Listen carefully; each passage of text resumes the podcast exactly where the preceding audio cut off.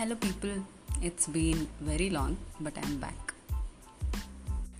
I just had an epiphany, and then I thought I could actually make an episode on this. But before I tell you what it is, I have to start from where it all started.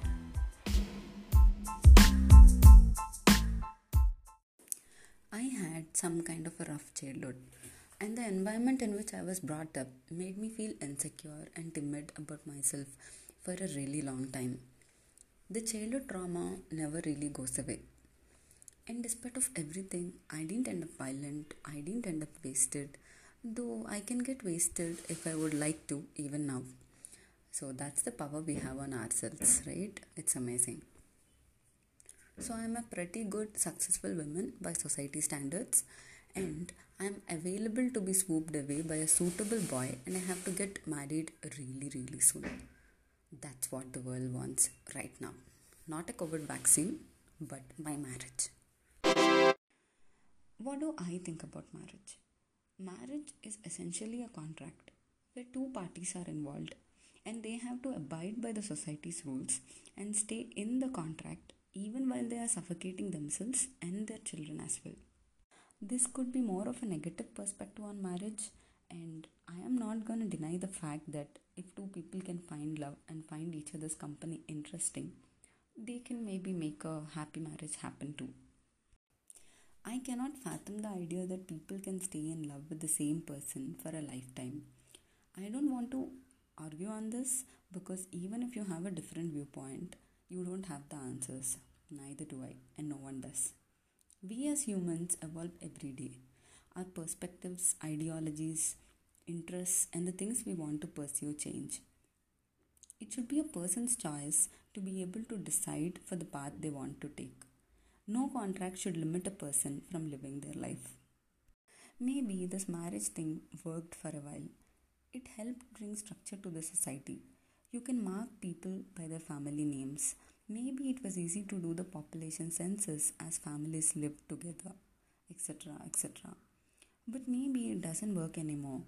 It should be an individual's choice and not a moral imposition to tie the knot.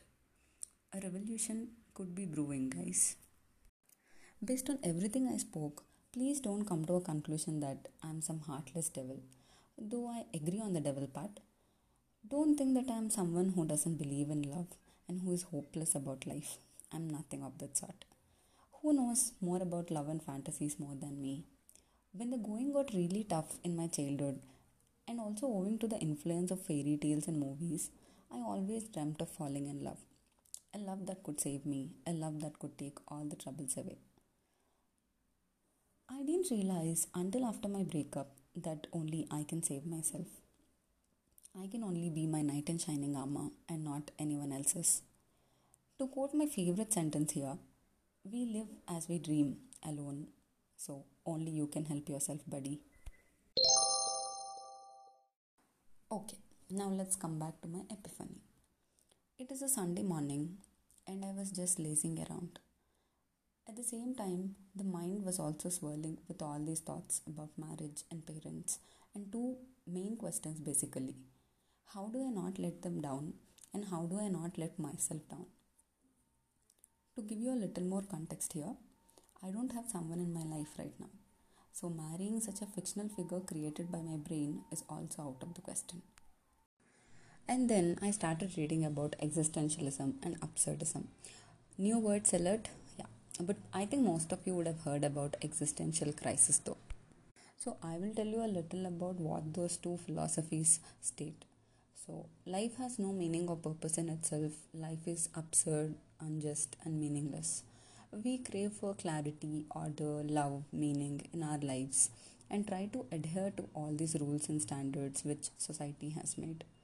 In the end, society comprises of humans, and humans don't have answers for why we exist.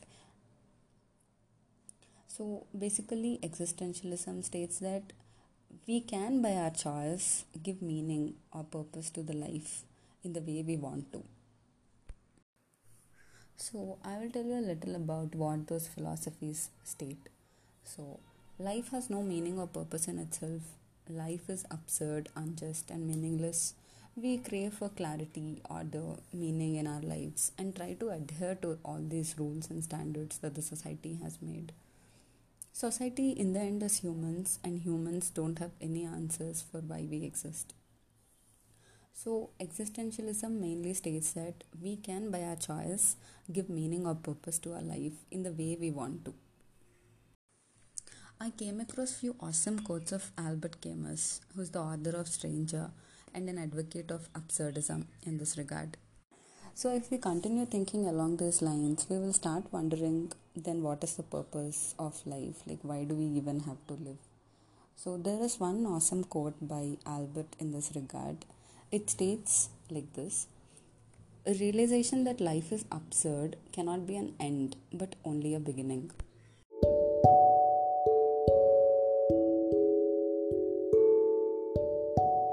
Basically, in the end, we are just stardust. So just enjoy that fucking cup of coffee in front of you.